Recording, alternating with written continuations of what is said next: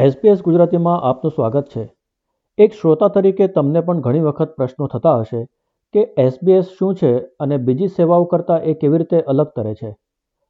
સ્વતંત્ર સમાચાર માધ્યમો લોકશાહીનો એક પાયો છે. કોઈ પણ લોકશાહીને સુદૃઢ બનાવવા માટે વિવિધ સમાચાર અને પ્રસારણ માધ્યમો ખૂબ જરૂરી છે.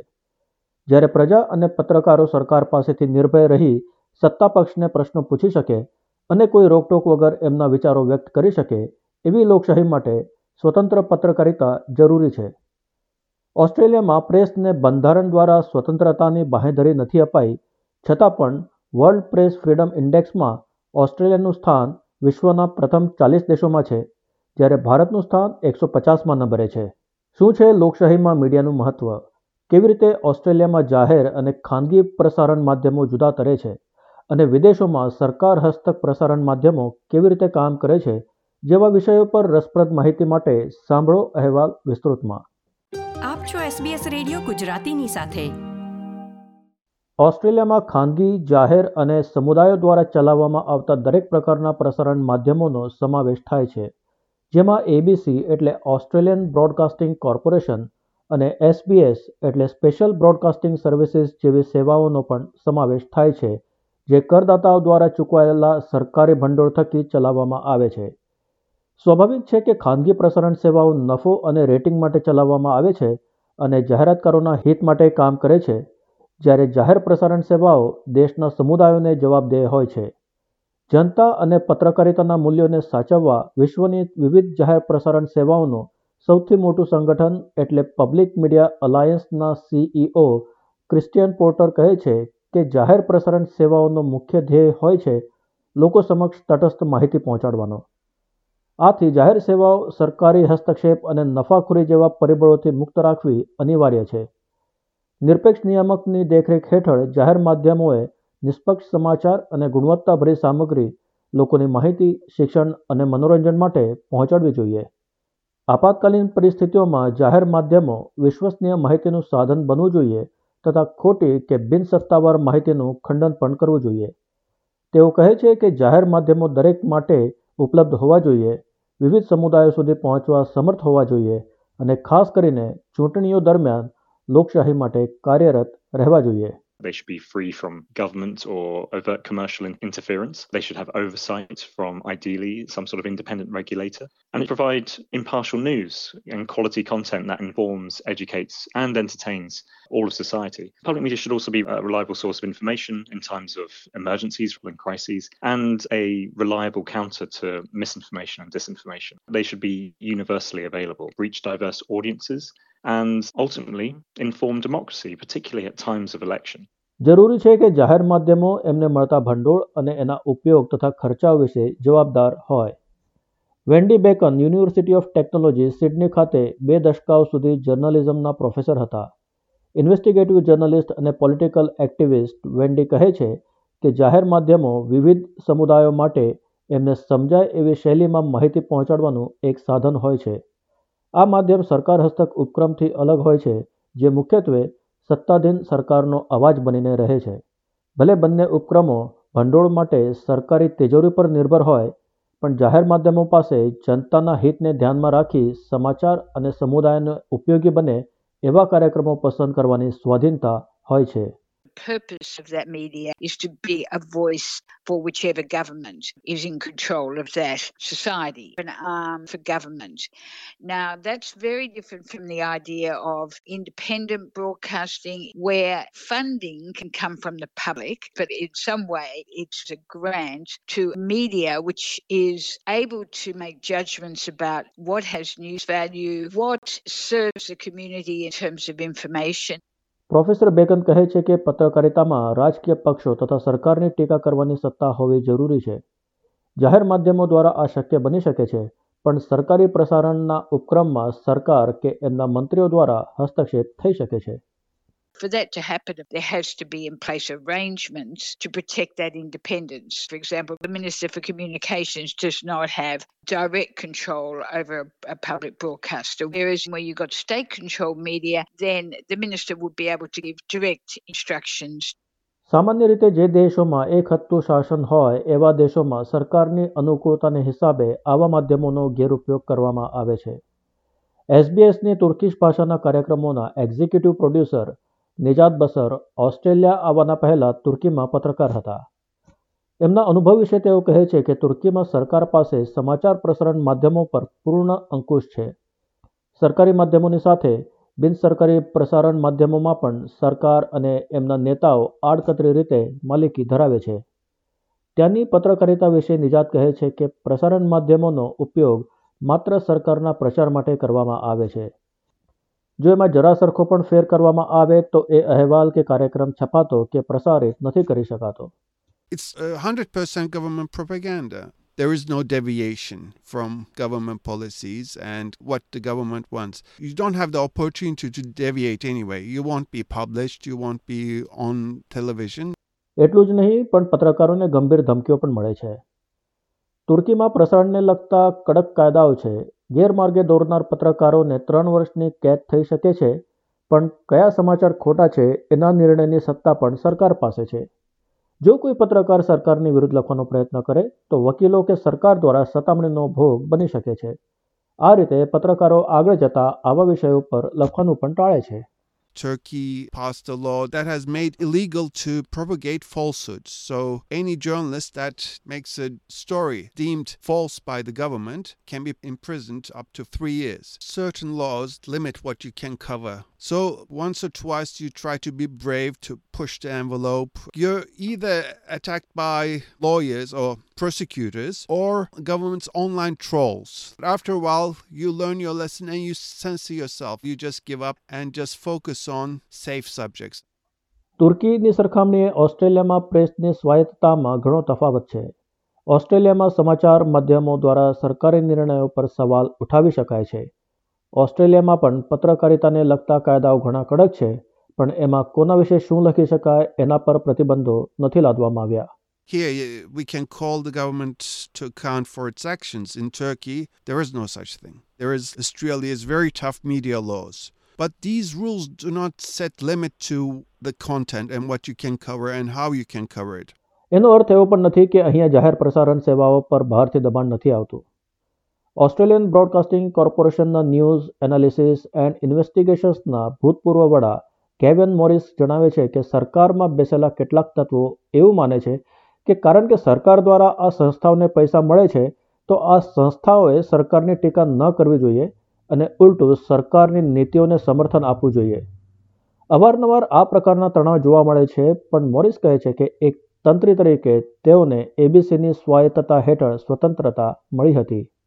There are sometimes figures within governments who think, well, if we're providing the funding towards that public media organisation, you know, it shouldn't criticise us or it should be sympathetic to the government's position on policy or on certain issues. So those tensions arise from time to time.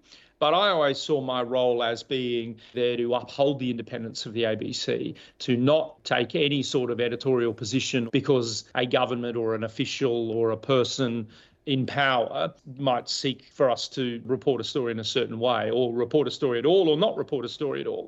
તો ઓસ્ટ્રેલિયાની જનતા ABC અને SBS જેવા માધ્યમોથી શું અપેક્ષા રાખી શકે બંને જાહેર પ્રસારણની સેવાઓ પાસે એમના પોતાના નિયમો, બંધારણ અને માર્ગદર્શિકાઓ છે, જેની હેઠળ નિષ્પક્ષ અને સંતુલિત સમાચાર અને કાર્યક્રમો આપવા બંધાયેલા છે એબીસી એક મોટી સંસ્થા છે અને એના ડઝન જેટલા પ્રાદેશિક અને આંતરરાષ્ટ્રીય બ્યુરો છે અને ઓસ્ટ્રેલિયાના દરેક રાજ્યની રાજધાનીમાં સ્ટુડિયો છે.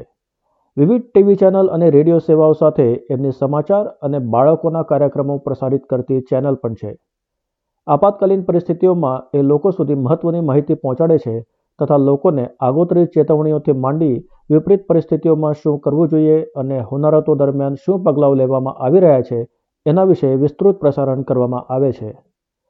મોરિસ કહે છે કે ક્લાઇમેટ ચેન્જના કારણે કુદરતી હોનારતો વધી રહી છે જ્યારે એબીસીની ભૂમિકા વધુ મહત્વની બની છે આ વિષયો પર દેશના દૂર દૂરના પ્રદેશોમાં પણ માહિતી પહોંચાડવી પહેલા કરતાં પણ વધુ જરૂરી પ્રાથમિકતા બની ગઈ છે In recent years, that has grown for the ABC because of its big regional and rural footprint, where emergency broadcasting and the provision of emergency information is more central to its role than it's ever been. બીજી તરફ SBS ઓસ્ટ્રેલિયાની બહુ સાંસ્કૃતિક અને વિવિધ ભાષાના રહેવાસીઓ માટે સેવાઓ પૂરી પાડે છે અને ટીવી ચેનલમાં આંતરરાષ્ટ્રીય કાર્યક્રમો, અંગ્રેજી તથા બીજી ભાષાઓમાં કાર્યક્રમો પ્રસારિત કરવામાં આવે છે. વિવિધ દેશોના સમાચાર અને કાર્યક્રમો પણ એમની ભાષાઓમાં પ્રસારિત કરાય છે. એનઆઈટીવી પણ સમાવેશ થાય છે. ડેવિડ હુઆ એસબીએસના ઓડિયો લેંગ્વેજ કન્ટેન્ટના વડા છે. જેઓ એસબીએસ રેડિયોના સંચાલનની દેખરેખ રાખે છે જેમાં સાહીઠથી વધુ ભાષાઓમાં કાર્યક્રમો પ્રસારિત થાય છે તેઓ કહે છે કે એસબીએસની સ્થાપના ખાસ વિવિધ સમુદાયોને ધ્યાનમાં રાખી કરવામાં આવી હતી SBS was set up very um, distinctively to service multicultural and multilingual Australians. Now, that's not to say that the ABC doesn't have multicultural Australians in its charter, but SBS is particularly chartered for that reason. ઓગણીસો સિત્તેરના દશકમાં એસબીએસની સેવાઓનું આઠ ભાષાઓમાં પ્રસારણ સરકારી સહાય અને સ્વયંસેવકો દ્વારા શરૂ કરવામાં આવ્યું હતું. ખાસ કરીને દેશાંતર કરીને આવેલ સમુદાયો માટે તબીબી સહાયની સેવાઓ વિશે માહિતી આપવામાં આવતી. ત્યારથી માંડીને આજ સુધી હવે ઘણી ભાષાઓમાં સેટલમેન્ટ ગાઈડ સાથે સમાચાર તથા પોડકાસ્ટ રજૂ કરવામાં આવે છે. ડેવિડ કહે છે કે એસબીએસનો ઉદ્દેશ છે વિવિધ ભાષાઓ બોલતા ઓસ્ટ્રેલિયાવાસીઓને વિવિધ વિષયો જેમ કે આપણી સરકાર બ્યુરોક્રસી શાળાની પદ્ધતિઓ આપાતકાલીન પ્રણાલીઓ વિશે એમની ભાષામાં માહિતી પૂરી પાડવી It is very much targeted to audiences in Australia who speak different languages, and their needs are very, very broad. The service is designed to help people understand as much as possible about Australia, the way in which things work, including our government, our bureaucracy, our school system, our emergency systems, and the like, so that people are off to the best possible start. લોકશાહીમાં બીજી ખાનગી સમાચાર સંસ્થાઓનું પણ એટલું જ મહત્વ છે. Casey Derek MEAA એટલે media entertainment and arts અલાયન્સમાં મીડિયા સેક્શનના વડા છે. એમઈએએ ઓસ્ટ્રેલિયાના જાહેર અને ખાનગી મીડિયા સંસ્થાઓના પત્રકારોનું સૌથી મોટું સંગઠન છે. તેઓ કહે છે કે ખાનગી સંસ્થાઓનું પણ ઘણું મહત્વ છે કારણ કે તેઓ કોઈ એક ચોક્કસ વિષયને આવરતા હોય છે અને અથવા વિવિધ વિષયો પર અલગ દ્રષ્ટિકોણ પૂરા પાડતા હોય છે એક જ વિષય વસ્તુને વિવિધ પાસાઓથી જોવી જરૂરી છે જેથી લોકોને વધુ વિસ્તૃત માહિતી મળી શકે The role of commercial media is also really critical in that it can either be more niche or at least provide a different perspective. And I think it's really, you know, it's really crucial that people who are in Australia have access to as many different perspectives and as many different approaches to telling stories as possible. Professor Wendy Bacon એ જાહેર અને ખાનગી એવા બંને ક્ષેત્રોમાં પત્રકાર તરીકે ફરજ બજાવી છે. તેઓ કહે છે કે કેટલાક ખાનગી પ્રસારણ માધ્યમો પણ ઉમદા જનહિત પત્રકારિતા કરતા હોય છે, જેનાથી પણ ઘણા લોકો આકર્ષાય છે અને એનાથી એમના જાહેરાતકર્તાઓને પણ ફાયદો થાય છે. તેઓની આવક જાહેરાત પર નિર્ભર કરે છે અને આમ લોકો સુધી પહોંચવા તેઓ પણ ઉત્તમ સમાચાર અને કાર્યક્રમો લઈ આવે છે. રૂપર્ટ મર્ડોકના માલિકીનું ન્યૂઝ કોર્પોરેશન સૌથી મોટી સંસ્થાઓમાંથી એક છે. એમના સમાચારપત્રો, રેડિયો અને ટીવી ચેનલ છે. The whole purpose of that media is to make as much money as possible. Now, that means that the advertisers will only advertise if they feel the content is drawing people towards the program, so they will see the advertisement. It's not a direct relationship, although it can be. We have two very big companies, uh, the biggest being owned by uh, Rupert Murdoch News Corporation. They have newspapers, they have influence in radio, influence in television. બીજી તરફ Australian stock એક્સચેન્જમાં listed એવા Australian capital equity દ્વારા સંચાલિત સેવન મીડિયાનો પણ સમાચાર અને પ્રસારણ ઉદ્યોગમાં મોટો ફાળો છે પીબીએલ એટલે પબ્લિશિંગ એન્ડ બ્રોડકાસ્ટિંગ લિમિટેડ અને ફેરફેક્સ મીડિયાના મર્જર દ્વારા બનાવેલું નાઇન એન્ટરટેનમેન્ટ એક મોટું નામ છે પબ્લિક મીડિયા અલાયન્સના સીઈઓ ક્રિશ્ચન પોર્ટર ગેરફાયદો જણાવતા કહે છે કે ખાનગી માલિકીના માધ્યમો કોઈ ખાસ વિષય કે વ્યક્તિને લઈને પોતાની વિચારધારા કે પૂર્વગ્રહો રાખી શકે છે. એમની ઝલક તમને એમના કાર્યક્રમોમાં કે સમાચારમાં પણ દેખાઈ આવશે કે કયા માલિકો કઈ વિચારધારાની તરફેણમાં છે. ઉદાહરણ તરીકે, ઓસ્ટ્રેલિયા કે યુકેમાં મર્ડોકના ઉપક્રમો રૂઢિચુસ્ત સરકારોની તરફેણમાં જોવા મળે છે.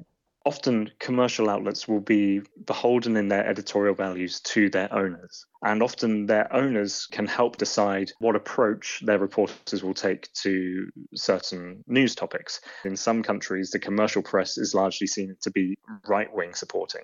So, in terms of the Murdoch press, I think we can safely say that that's often the case in the UK and Australia, for example, that their outlets will be supporting more conservative governments. એક જ માલિકીના વિવિધ માધ્યમો હોવા પણ હિતાવહ નથી. આથી ઇજારાશાહી સર્જાય છે અને આવા સમયે વિચાર કરો કે જો જાહેર પ્રસારણ સેવા ન હોય તો શું થાય? શું તમને નિષ્પક્ષ સમાચાર કે માહિતી મળશે? આથી એબીસી અને એસબીએસ જેવી સંસ્થાઓની જરૂર છે, જેથી તમને એક નિષ્પક્ષ અને ભરોસાપાત્ર માહિતીના સ્ત્રોત મળી રહે. One thing that can be quite dangerous is when there is ownership of many media organizations by one owner. And when there is a monopoly, the thing to consider is what would your media landscape look like without a public broadcaster? What would the news look like? Would it be skewed to the certain viewpoint rather than there being an organization like the ABC and SBS available to offer that impartial, trusted voice on behalf of the public? That's always the question to ask. મિત્રો, લોકશાહીમાં પ્રશ્નો પૂછવા બહુ જરૂરી છે અને જે માટે યોગ્ય મંચની પણ જરૂર હોય છે. તમારા મનમાં પણ કોઈ પ્રશ્ન હોય તો અમને મેસેજ જરૂર કરજો. અહેવાલ ક્લોડિયાના બ્લેન્કો દ્વારા પ્રસ્તુત કરતા આનંદ બિરાઈ એસબીએસ ગુજરાતી.